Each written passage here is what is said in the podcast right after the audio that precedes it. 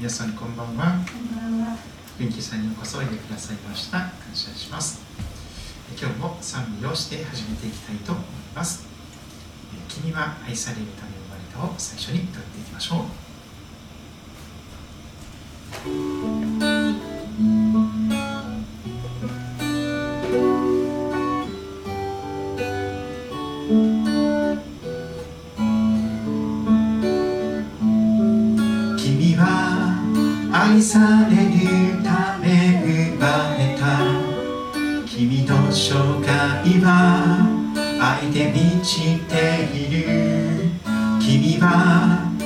愛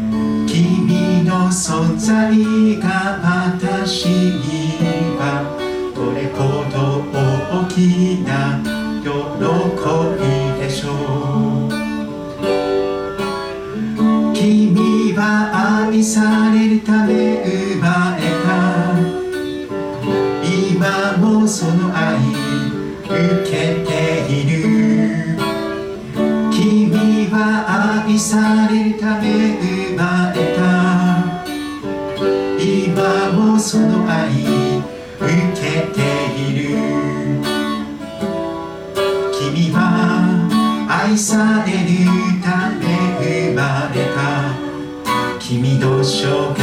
は愛で満ちている君は愛されるため生まれた君の生涯は愛で満ちている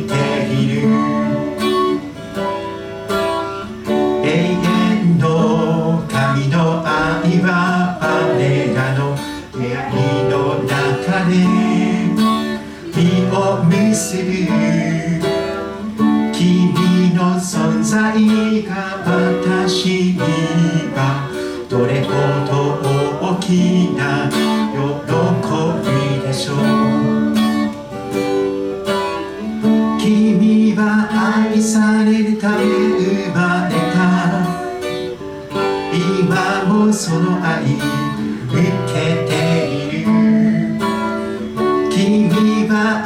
されるため生まれた今もその愛受けている。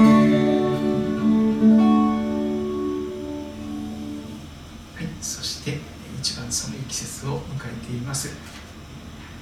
雪がこの辺でも降ってですね積もったりしておりましたがまだ少し溶けていない雪もあったりします、えーそんな中で旧婚の中庭を歌いつつ春を待ち望んで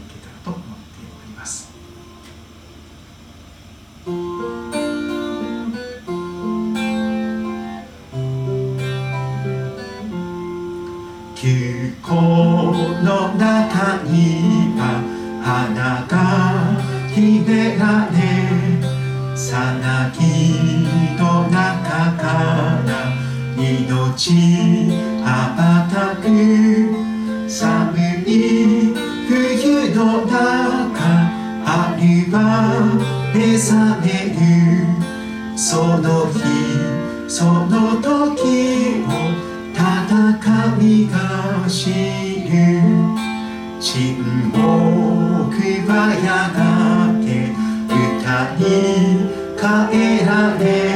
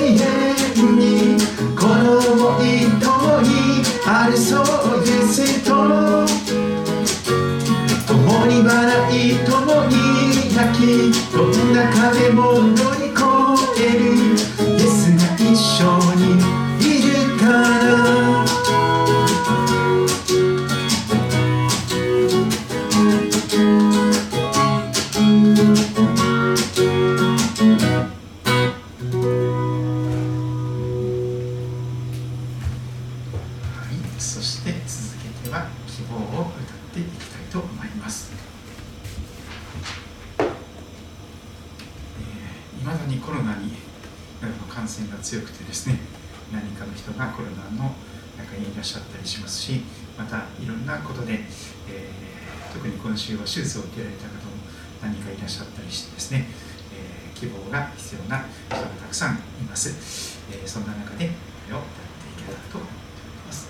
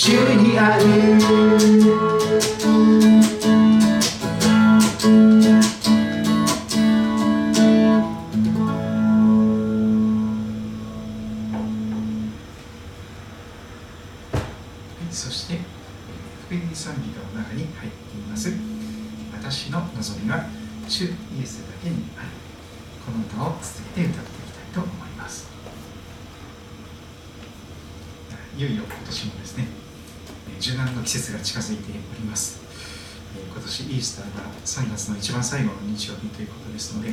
その前の1週間が受難中になりましてもうそろそろ、え、受難の季節になるというのですけども、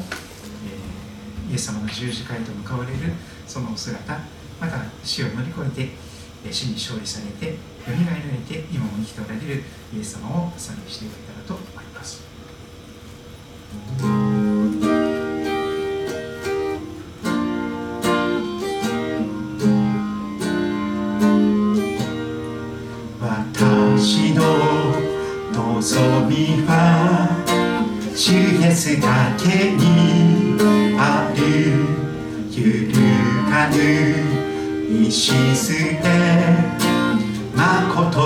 ficar.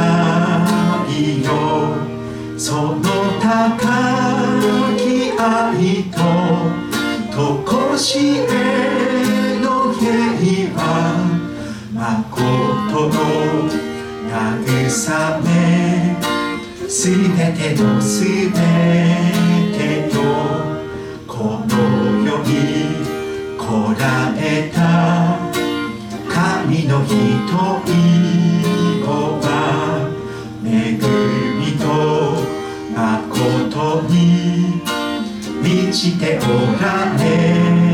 る主十字架の苦しみ三神の光をその身に追われて人を救われた。闇夜にさまよう世界を照らく栄光イエスのよみがえり主イエスの勝利に死の棘おられて尊い血潮は私をあがなう。恐れ消え去り罪は許された。私の歩みは御手の中にあるこの身をイエスより離すも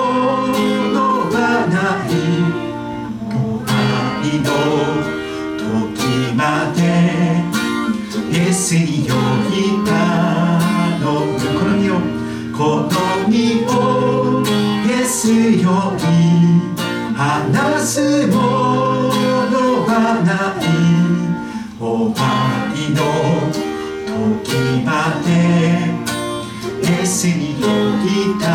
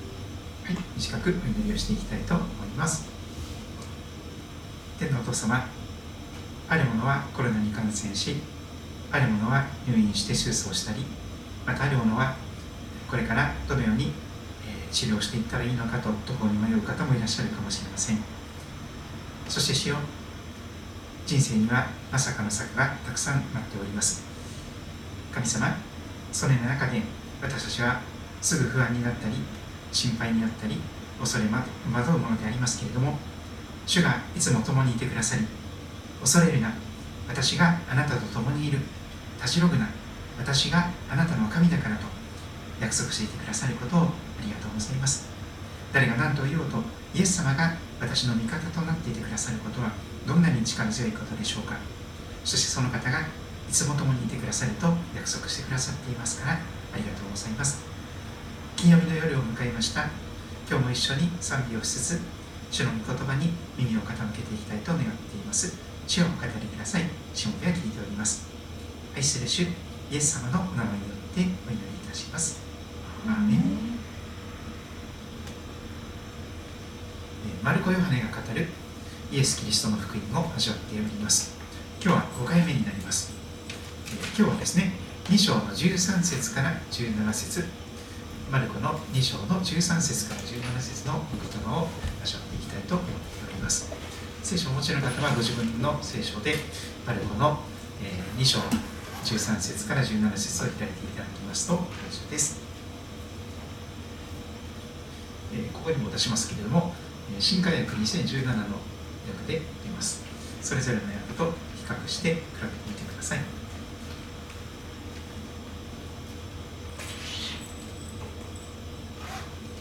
2章の13節からです。イエスはまた湖のほとりに出て行かれたとあります。イエス様は湖がとても好きだったようです。ですからこの私たちの教団のですねバイブルキャンプ場も海の浜名湖と山の松原湖と2つのバイブルキャンプ場がありまして風光明媚な浜名湖のほとりにある浜名湖バイブルキャンプと、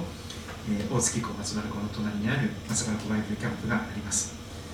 そこにイエス様がいてくださってそこに招いてくださってですねたくさんの人が御言葉を聞いてそして救いへと導かれまたイエス様のために、えー、働きたいというその献身の思いが与えられて、えー、たくさんの人が、えー、湖から旅立っております。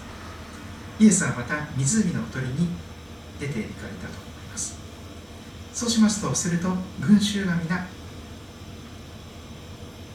すると群衆が皆身元にやってきたのでイエス様のところにぞろぞろとやってきました。イエス様大好きな人たちがたくさんいたわけです。そして彼らに教えられたと優しいイエス様の姿が記されています。イエス様は人を分け隔てせずエコひいきせず来る者は拒まず本当に誰でもウェルカムで喜んで迎えてくださいました。そしてその人その人に必要な御言葉を教えてくださった。姿があります。14節。場面少し変わります。今度は湖のほとりからですね道を通っていらっしゃったようですがどうやら一人の人物をめがけて、えー、道を選んでその道に向かっていました。イエスは道を通りながらアルパヤの子レビが修正所に座っているのを見てと記されておりますアルパヤのレビというのは誰か皆さんご存知でしょうか？実はこの人物はマタイという方なんです。あマタイの福音書を見るとマタイという人が修正所に座っているのをイエス様がご覧になってと書かれてありますが、えー、そのマタイさんなんです。あのマルコの福音書のちょっと前にありますマタイさんですね。マタイさんの福音書の作者となっていくレビさんマタイさんが中世所に座ってお仕事をしていた。その姿をイエス様がご覧になったというのです。せっかくですからママタイの福音書もその箇所を開いてみたいと思いますがマタイは9の9と覚えていただけると分かりやすいかなと思います、え、ユダヤ人でそしてイエス様の系図から始めていくあのユダヤ人のための福音書を書いた。そしてイエス様こそ全世界の王の王主の主であるというそのことを語っていくマタイの福音書9章の9節を開いていただきますと少し後にマタイが自分のことをこの福音書に記録している場面があります。本人がそれを書いているということを意識しながら読んでいただくとあの感慨深いものがあると思うんですけど9章の9節マタイ。イエスはそこから進んでいきマタイという人が中聖所に座っているのを見て私についてきなさいと言われた。すると彼は立ち上がってイエスに従った。なんか他の人客観的に第三者的に、えー、冷静に自分を見つめているんですけど実はそこに座っていたのは私だったということですね。でいずれの福音書もイエス様の招きの言葉が書かれています。私についてきなさいという言葉です。中世時に座っているそのマタイさんレビさんの姿をご覧になってそして見つめながらイエス様は私についてきなさいとそのレビさんに向かってマタイさんに向かって招きの言葉を語られたのであります。それでですねどんな眼差しでどんな目でイエス様に見つめられたのかなと想像していただくとですね分かるあのあの恵みが溢れてくるんですけども本当に優しいそして本当に力強い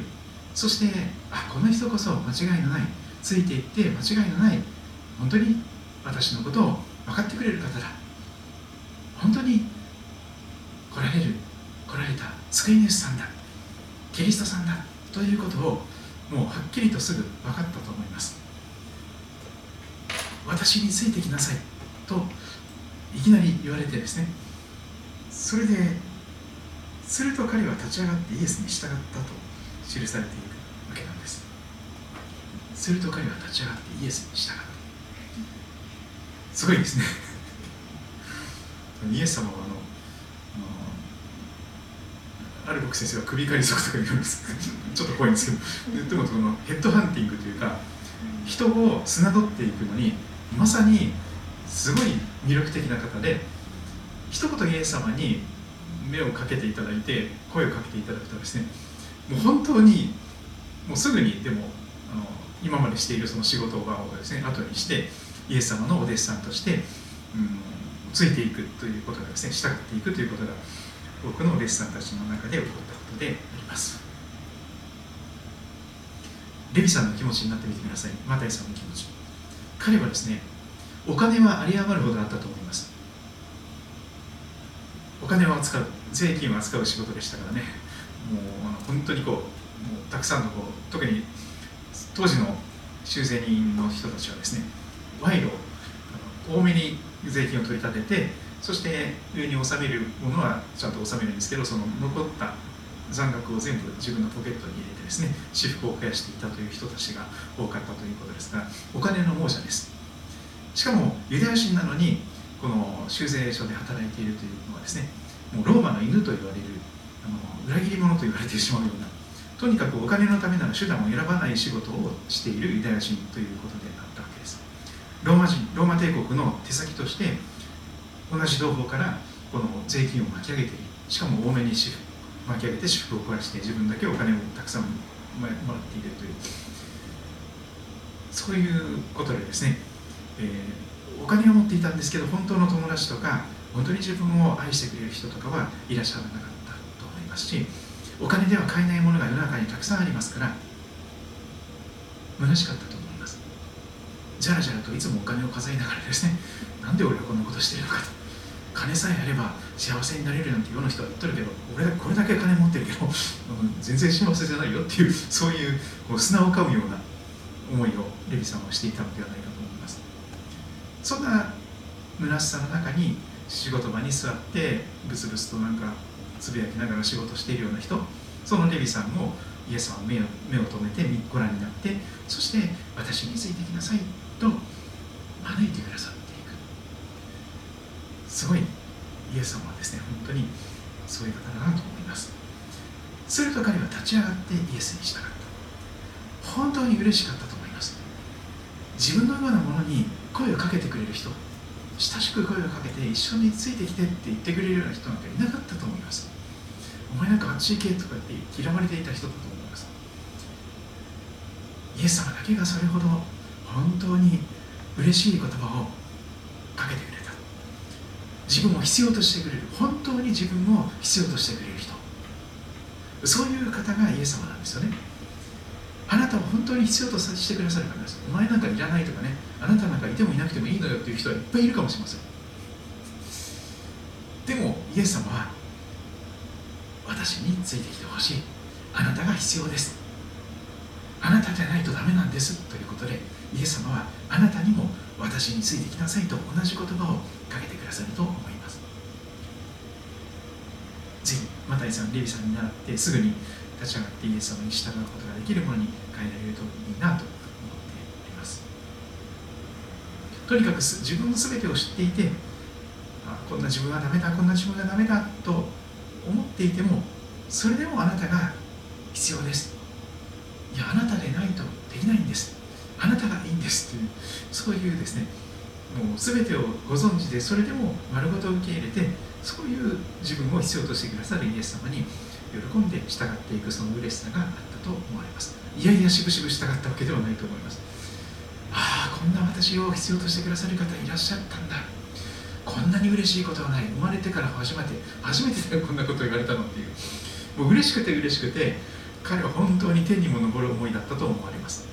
それからですからその後のストーリーが出てきます15節。それからイエス様はレビの家で食卓に疲れと出てきます。そうです。イエス様イエス様ぜひ私のお家に来てください。もう美味しいものでもてなししますから大パーティーしますからぜひイエス様私の上に家に来てください。とお招きしたわけですよね。そしてもう最高のものをですね惜しげもなく食卓に並べてイエス様にそして周りのイエス様の周りにいた人たちもあの振る舞おう素敵な美味しいものを一緒に食べようということでもう嬉しさのあまりこの食べ物を振る舞うということに出てきます。実は聖書の中にそういう食事のシーンがたくさん出てくるんですね。これは神の国の天国のイメージなんです。神の国というのは本当に一緒に食卓を囲んで一緒に食事をするというような本当に親しいもう心許した本当の仲間主にあって兄弟姉妹神の家族と言いますけれどもそれ本当に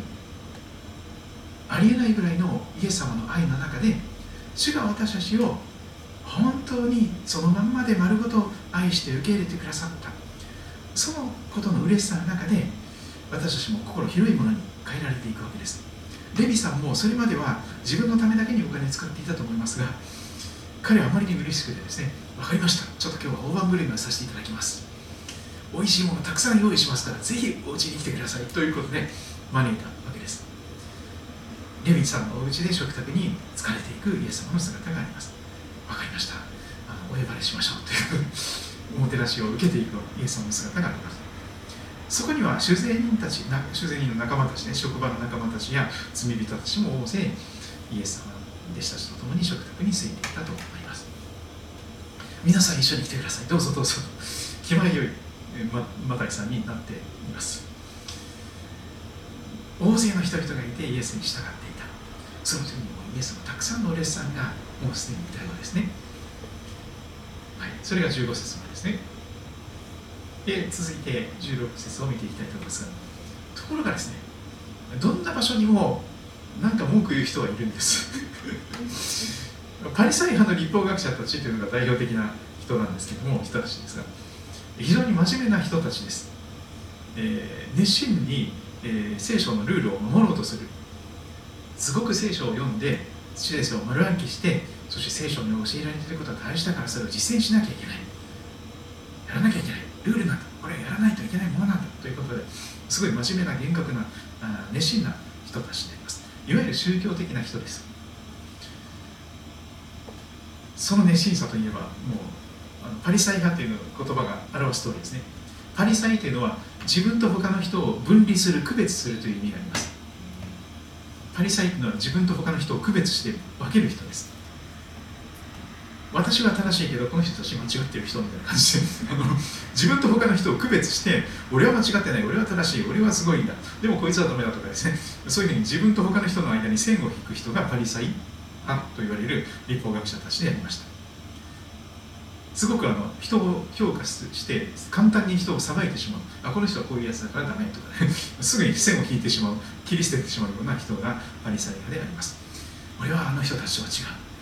俺はすごいんだという俺は間違っていないんだ。俺は正しいんだ。俺はそんなに悪くない。というそういう自信満々の人。自分よりも劣っている人を見つけてその人と自分を比較することで俺はあの人よりもマシだというふうに自分の正しさを、えー、認識していた人と言ってもよいかもしれません。パリサイ派の立法学者たちはなんとイエス様が罪人や主税人たちと一緒にお食事をしている。仲良くしてすごい楽しそうに笑顔が笑い声が絶えない。もう本当ににこやかに笑い声がもう楽しくて仕方ないような形で周りの人も一緒にお食事をしているわけです。ご飯食べているわけです。その姿を見て弟子たちに言います。直接イエス様ではなくてお弟子さんたちに言います。そういう人いますよね。直接本人にクレームを言わずに誰かなんかその仲間に人にですね。あの文句をつけてクレームを出している。弟子たちに言うんですイエス様のお弟子さんたち。でも言おうとしていることはイエス様に対する直接の批判のことでした。なぜあの人はあの人ってイエス様のことですけども。なぜあの人は主税にでで罪人たちと一緒に食事をするんですか？イエス様という方は本当になんかありえないことをする方なんですね。あんな罪深い汚れた人たちと一緒に食事するなんて。さぞかしイエス様ももうなんかこうなんか本当になんか何でもありの人なんですねって言ってましたあのあの人たちが罪深いっていうことをご存知ないんですかね？みたいな感じであのそういうふうにこうイエス様を非難する人たちがお弟子さんたちに直接ではなくてお弟子さんたちに、えー、語っていくというのがこれです。至る所にこういう話が出てきます。福音書これを聞いてイエス様は彼らにそんなふうに自分のことを批判してくる、えー、クレームをつけてくるパリサイ派の立法学者たちに語ります。こう言われたと聖書を読むときにですね誰に対してイエス様がこれ語られたのかということを意識して読むとですねすごいあのその意味が分かりやすくなります。そのイエス様と特定のこういう人に対してこのことを語ったというそのその文の流れが分からないとですね あのなんでイエス様がこんなことを語ったのかその意味がよく分からなくなります。これを聞いてイエスは彼らになぜあの人はイエスという人は主税に集め人たちと一緒に食事をするのかあの人たちがどんなに汚れているのか知らないのかというふうにイエス様を間接的に弟子たちにそういうクレームをつけて非難してくる彼らにこう言われたと言われています。医者を必要とするのは丈夫な人ではなく病人ですよね。私が来たのは正しい人を招くためではなく罪人を招くためです。とイエス様は彼らに言われたのでありました。17節。今日は特に17節の御言葉を、えー、味わっていきたいと思っているんですけどもイエスは彼らにパリスタイナの立法学者たちにこう言われた。医者を必要とするのは丈夫な人ではなく病人だ。私が来たのは正しい人を招くためではなく罪人を招くためです。かなり有名な言葉だと思いますえー、教会学校小さい頃にですね教会学校で聖書のことを語ってくれた、えー、お兄さんお姉さんあるいは、うん、信仰の先輩方々でよくこの聖書の言葉をですね教えてくれることもあるかと思います。医者を必要とするのは丈夫な人じゃないピンピンしている元気な人じゃなくて病人ですよね。それは当然のことです。でも何を意味しようとしているのか。全ての人が病人だよということをイエス様は語ろうとしています。あなたは私は丈夫で健康だ大丈夫私は病人じゃないと言うかもしれないけど実はあなたも医者を必要とする病人ではないんですか？とイエス様はあの間接的に、うん、問われているわけです。当たり前のことですけど医者を必要とするのは丈夫な人でなく病人それは当然なんですけども。でも私は丈夫だから病人ではないから医者を必要としないという人が多いんです。そういう人が溢れています。私は大丈夫。私は病人ではありませんときっぱりとですねあの否定する方がたくさんいます。私は医者なんか行きませんと。薬も飲みませんと。うんあの、検査も必要ありませんみたいな感じです。でも実はイエス様はそういう私は医者を必要としないっていう人に向かってこれを語ってます。私は丈夫だから病人じゃないから医者を必要としないという人に対してこれを語っています。ですから非常にあのそういう意味でそういうふうに読まないといけないんです。パリサイ人立法学者たちは俺たちは丈夫なんだ。病人じゃないよと。汚れてもいないよと。清いんだと。正しいんだと。だから私たちは医者を必要としないんだと。そういう人たちだったんです。しかしイエス様は人間的にどんなに立派な正しい真面目な人であってもやっぱり医者を必要とするんだ。ということを見抜いておられる。そして私が来たのはこれはあのクリスマスに天から降りてきてくださったというそのことにつながってきますが何のためにイエス様がこの世に来てくださったのか。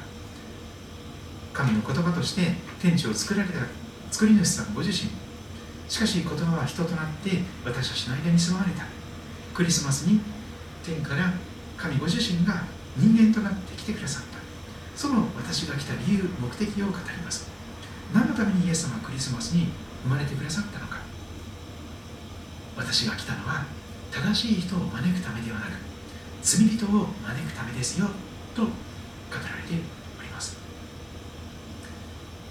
これは私が正しいという人にとってはすごく面白くない言葉だと思います。私は正しい人を招くためじゃなくて罪人を招くために来た。ああそうですかとか言ってなんかいじけてしまう人がいるかもしれませんで彼らが目にしていたのはまさにパリサイ人から見たら明らかに罪人だと認識できるような人たちだったわけですね。あのいわゆるその警察のご厄介になっている人刑務所とかに出て出てきた人とかなんかそのお金に汚い人とかっていう人ですね。人たち。その人たちがイエス様の前を取り回って一緒に食事をして仲間として受け入れられていたわけです。そして罪人を招くために来たまさにそういう明らかにこの人たちは神を神ともしないし人を人とも思わないしお金を神様とするようなまたあ、ね、罪深いことをしている人たち。でもそういう人たちを招くために私は来たんだよとおっしゃるわけです。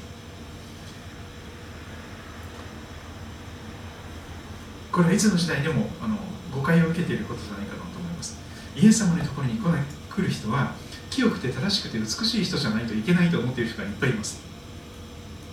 ですから教会もかなり刺激が高くてですね教会っていうところは清くて美しくて正しい人じゃないと言っちゃいけないんじゃないかと思ってですねだからもう怖くていけないんですよね。自分なんかが行くところじゃないと思ってしまう人ほとんどいます。昔も今もそういうふうに思われてしまいます。でもイエス様はそれは違うよとおっしゃる。まさに教会というのは病人が来るところ。丈夫な人じゃない。弱さを抱えた傷を抱えたもう本当に死にそうで切羽詰まってもう全然余裕がなくて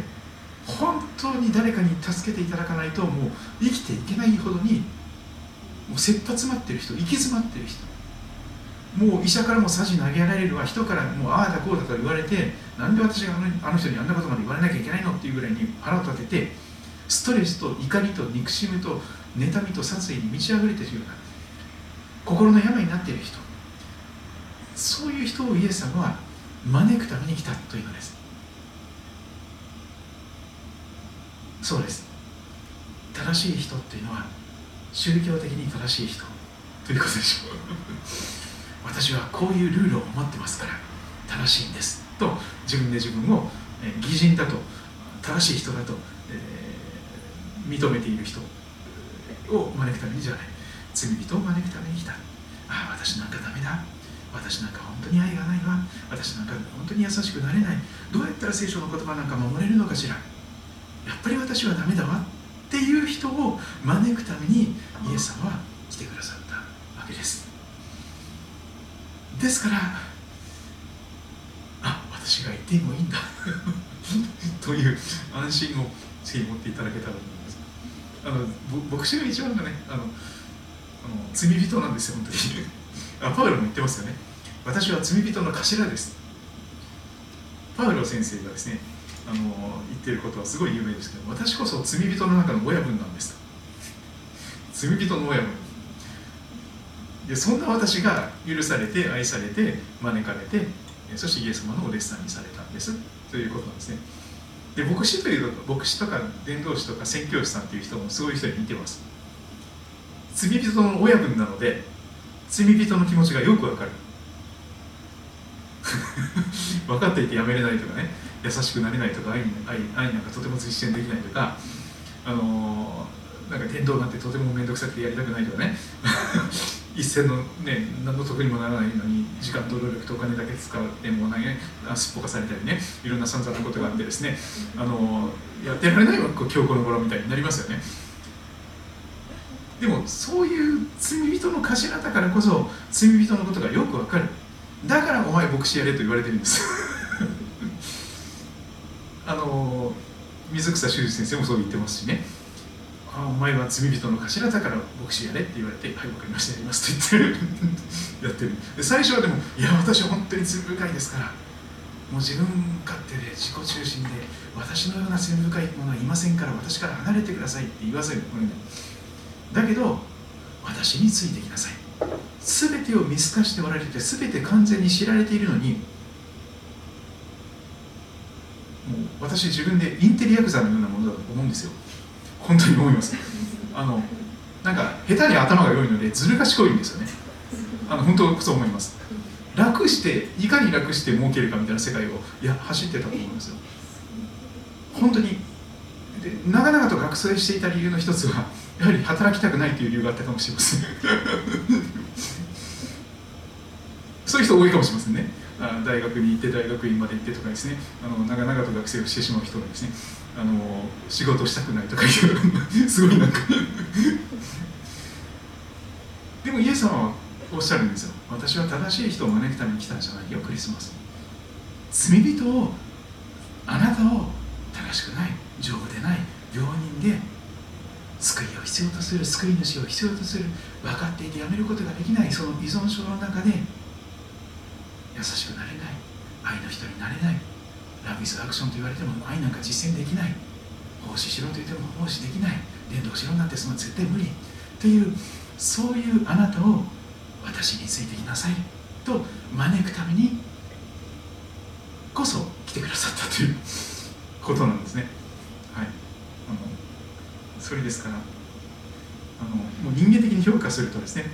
もう真っ先にもうお前はふさわしくないから牧師辞めろと言われてしまうかもしれません。あのあなたそれでもクリスチャンですかと言われてしまう人がいっぱいいるかもしれませんがでも教会にぜひですねこの教会の前の看板にこれを貼ればいいなと思うんです。よ正しい人来なくてもいいですみたいな。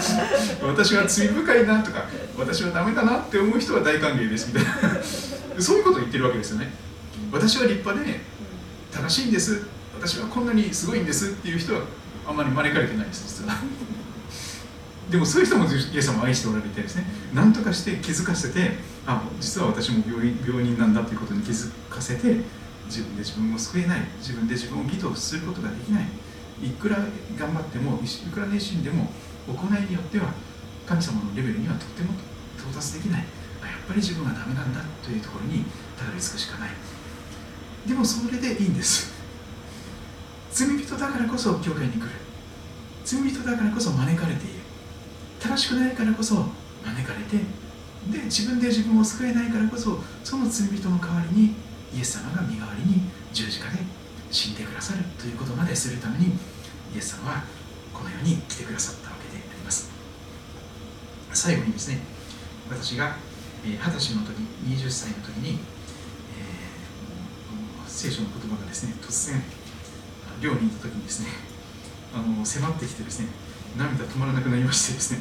それでイエス様を信じ受け入れるお祈りをしてしまったその聖書の言葉をご紹介したいと思います、えー、ローマ人の手紙の5章の8節の言葉です。その当時私は四国の高知県南国土佐ですね、えー、土佐の高知の、えー、高知市の隣に南国市というところがありますがそこのある学校の寮にいたわけなんですけどもその寮でですねフィリピンからの留学生に伝道していただいてですね聖書をプレゼントしてもらったりとかあのくどいぐらいにですねイエス様のことを十字架のことを語っていただいて、えー、そしてあの Campus Crusade for Christ というのがありますけどその4つの法則とかっていうのをですね渡していただいてで一人で夜な夜なですね4つの法則を読んでたんですよ。そしたらこの御言葉が出てたんですけどもローマの5章の8節。しかし私たちがまだ罪人であった時しかし私たちがまだ罪人であった時ごめんなさいのもの字も言えない。すいませんでしたも言えない。悪いとも思ってない。そして平気でイエス様を十字架にかけて殺すような神の敵であった時キリストがイエス様が私たちのために死なれたことによって神は私たちに対するご自分の愛を明らかにしておられます。全くふさわしくない時に私のようなもののために十字架で命まで捨ててくださった。私がまだ罪人だった時に全然信仰も持ってない。聖書も読んでない。お祈りもしてない。礼拝にも出てない。そして好き勝手なことをしていた時。そんな時にそんな私のために全くふさわしくないようなもののために命を懸けてください。命がけでそんな私を愛してくださったそれが十字架に表された神ご自身の愛なのだ。私に対する神様の愛はあなたのために死ねるよというほどにしかも私がまだ罪人であった時にそんな私のために死んでくださることに無条件のとてつもない大きな大きな愛なんだということが分かって。それでイエス様を信じ受け入れるお祈りをしてですね。イエス様についていくものになったんですけどもそれがまだ20歳の時ですからね。今私53歳になりましてですね。ちょうどもう33歳ぐらいですね。イエス様はこの地上の人生で十字架にかけられて死なれたのがちょうど33歳ぐらいだったと言われますがそれぐらいの年月をイエス様と一緒にあの意識的に、えー、歩んできているわけなんですけどもあのイエス様に近づけば近づくほどますます自分の罪深さが明らかになってきます。光に光に近づく近づくほどもっと強い光に照らされますからね。あの隠れている部分も全部明らかになってきます。あ私ってこんなに自己中だったのか。私ってこんなに自分勝手なんだ。私ってこんなに愛がないのか。私こんなに責任転嫁をして卑怯なことをするのか。それでもそれを全部初めから完全に知られていて知っていてそれでもそのような私のために十字架で死んでくださった。もうその方をの招きを拒むことができないということになりましてですね。それであのあのまあ実は洗礼を受ける時も親に内緒でですねもう二十歳になってましたから、事後報告をしてですねいや実は私はキリスト教の洗礼を受けてクリスチャンになりましたとか報告したらですね後から父親は深入りするなと。宗教はあまり深入りするなよっていうことで。で母親は創価学会でしたからもう息子の遠いところに行っちゃったと言ってすごい涙が中でですね、まあ、それはそのぐらいで済んだんですね宣言を受けた。といざ私がいよいよ長い大学生活をさらにまた学生をする。今度は牧師さんになるために聖書を学ぶ進学校というところにまた勉強し入ってまた4年間学ぶとか言って話になってですねでその就職せずに今まで学んだことが活かせるその会社とかに就職せずにあのもう一この学び直して牧師になりたいですということをあの両親に話しに行ったらですねもう父親はですね完全にあの感動状態になりました。どうしても牧師になるつもりなら二度と家に帰ってくるなと。本当に門前払いになりました。二度と家に帰ってくるなと。あの何度帰ろうとしてもあの何しに帰ってきたとか言ってですね あの会ってもくれなかったですね。あのこの人と結婚したいということで紹介しに行っても会ってくれないし結婚式にも来てくれないしっていう状態が続きました。孫が生まれてやっと会ってくれたんですけど、まあ、そんな父親も今ですね脳梗塞を患って病院に入院しててそしてお前の神様に祈ってほしいというものに変えられていることは本当に幸いなことであります。そんなわけで。すべての良きもてを最後に歌っていけたらと思っております。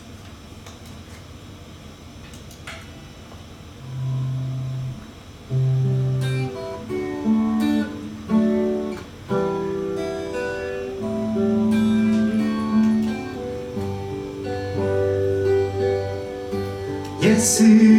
を愛せよ心を尽くして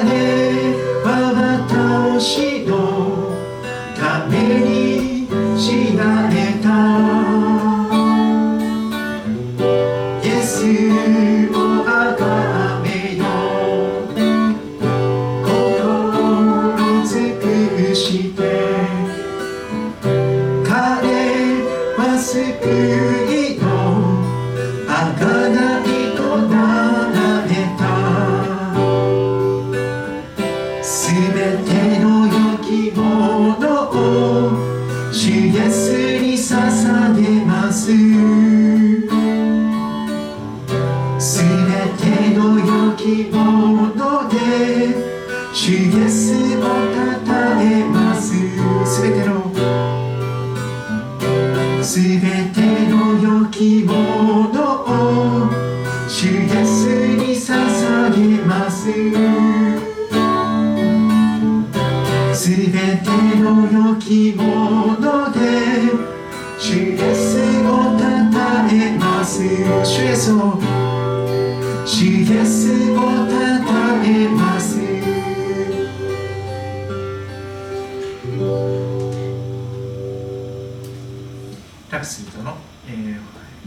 していただきますと、杉戸秀教会のホームページを見ることができます。ぜひチェックしてみてください。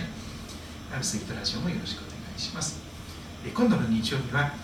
えーマクドエル・デイビッド先生がスイートに来てくださいまして、再生を与える神様という題でメッセージを語っていただく予定になっております。ぜひ、えー祈りつつ、えーえー楽しみにしてお過ごしくださればと思います。この日私はあの選挙区の中では一番近い吉川の吉川福音教会の方に行きまして吉川の教会が開拓38周年の記念礼拝をされるということでそこにあの招かれていますのでそちらの方で奉仕をさせていただきます、えー昼が終わったら帰ってくる予定ですけども、えーぜひですねあのそれぞれの礼拝が、えーでデイビス先生あの今は市原平安教会というところのねあの伝道師もされているんですけども、えー東京キリスト教学園の男子寮の修士もしながら市原平安教会の伝道師もしながらみたいな二足二足の話なんですね。で実は今週デイビッド家はあの次々とコロナに あのがデイビさんはもうあの5日間経ちますからあの大丈夫だということでデイビさんだけ来てくださる予定ですがサムエル君がコロナになっちゃって涼子さんもコロナになっちゃってみたいな感じでデイビさんもちょっと具合が悪い時もあったんですけど今は熱も下がってでそれで5日間経つので大丈夫という中で来てくださる予定になっております今本当にこういうコロナとかあのインフルが流行ってますよね。で簡単にマスク外しちゃいけない状態があります。あのまだマスクしてるんですかという人もいるかもしれませんけどやっぱりですね自分がもしかして菌を持ってるかもしれないということで予防のために誰かにうつさないためにマスクはし特に喋るとき歌うときこれはやっぱり外せないなと思っております、えーももちろん食べたりするときは食べますけど その時はそうなるべくね喋るときはマスクをしてということでよろしくお願いいたします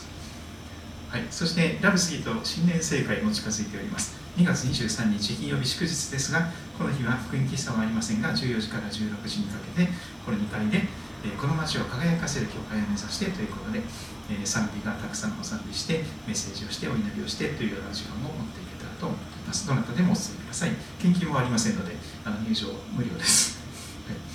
えー、来られてない方のために、えー、いつも地図を紹介しています。一番近い駅は東武動物公園の駅になります。東口から出て歩いて約10分の距離になります、えー、水戸高校町の役場などがある旧銀行街道になっております。バイパスではない4号線が近くを走っております、えー、駐車場もありますから車とかバイクとか自転車また歩いて来ていただけたらと思います。以上で福井に触っていきたいと思いますが今日も来てくださってありがとうございます。また見てくださり聞いてくださってありがとうございます。皆様の上にイエス様の祝福が豊かにありますようにとたします。またお会いしましょう。God bless you.